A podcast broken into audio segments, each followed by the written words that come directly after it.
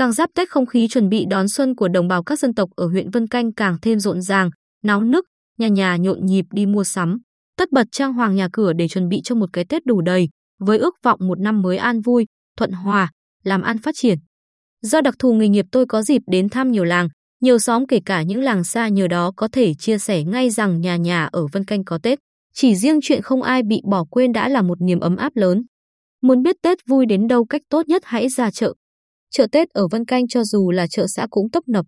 Tôi dám chắc các phiên chợ Tết cuối năm ở miền núi luôn rực rỡ, sôi động hơn cả ở những xã đồng bằng chùi phú nhất.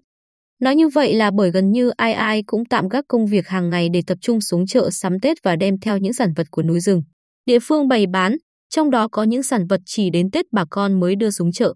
Và những phiên chợ cuối năm càng thêm phần hấp dẫn khi hầu như ai cũng đến chợ với nụ cười bởi việc mua bán nói thế chứ giờ cũng đã có nhiều chuyến xe đến tận làng. Giá cả không chênh bao nhiêu, bà con đi chợ còn là đi chơi.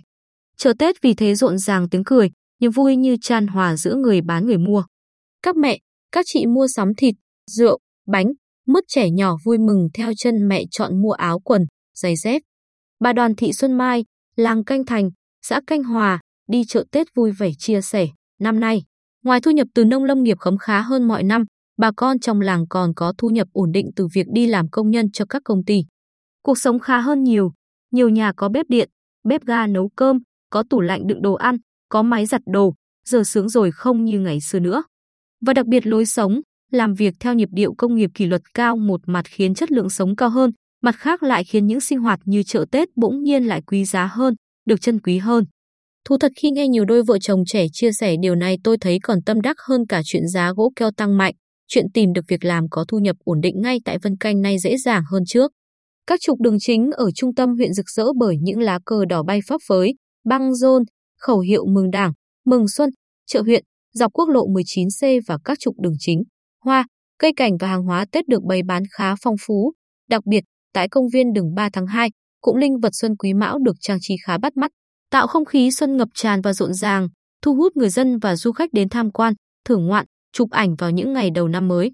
Trong năm 2022, mặc dù tiếp tục phải đối mặt với nhiều khó khăn, thách thức do tác động tiêu cực của đại dịch COVID-19 đầu quý 1 năm 2022. Song, các cấp ủy, chính quyền địa phương, các cơ quan, đơn vị trong huyện đã tập trung quán triệt, triển khai kịp thời, hiệu quả các chủ trương, chính sách của Trung ương, của tỉnh, Hội đồng Nhân dân huyện về nhiệm vụ phát triển kinh tế xã hội, nỗ lực khôi phục và đẩy mạnh các hoạt động sản xuất, kinh doanh đi đôi với triển khai đồng bộ. Quyết liệt các biện pháp phòng chống dịch COVID-19 đã thực hiện đạt và vượt 19 trong số 19 chỉ tiêu phát triển KTXH quốc phòng an ninh năm 2022.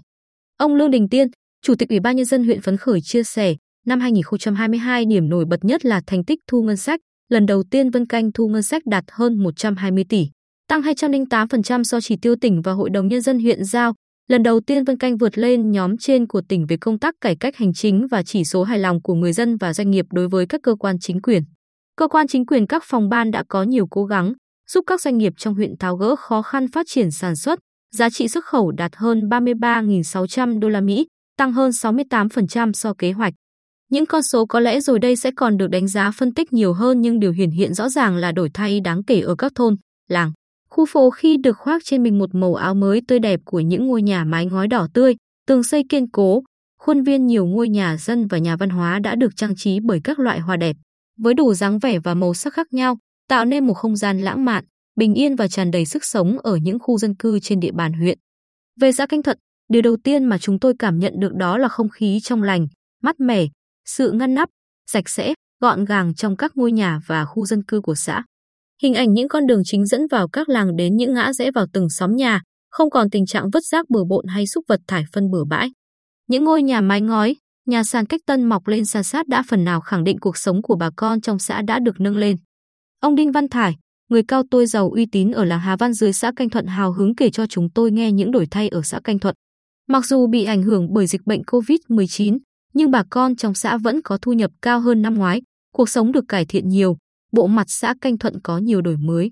Những tuần cuối năm tôi đã dạo quanh nhiều vòng qua một số xã, thị trấn và thật sự ngỡ ngàng bởi sự thay ra đổi thịt nhanh chóng về đời sống của người dân Vân Canh.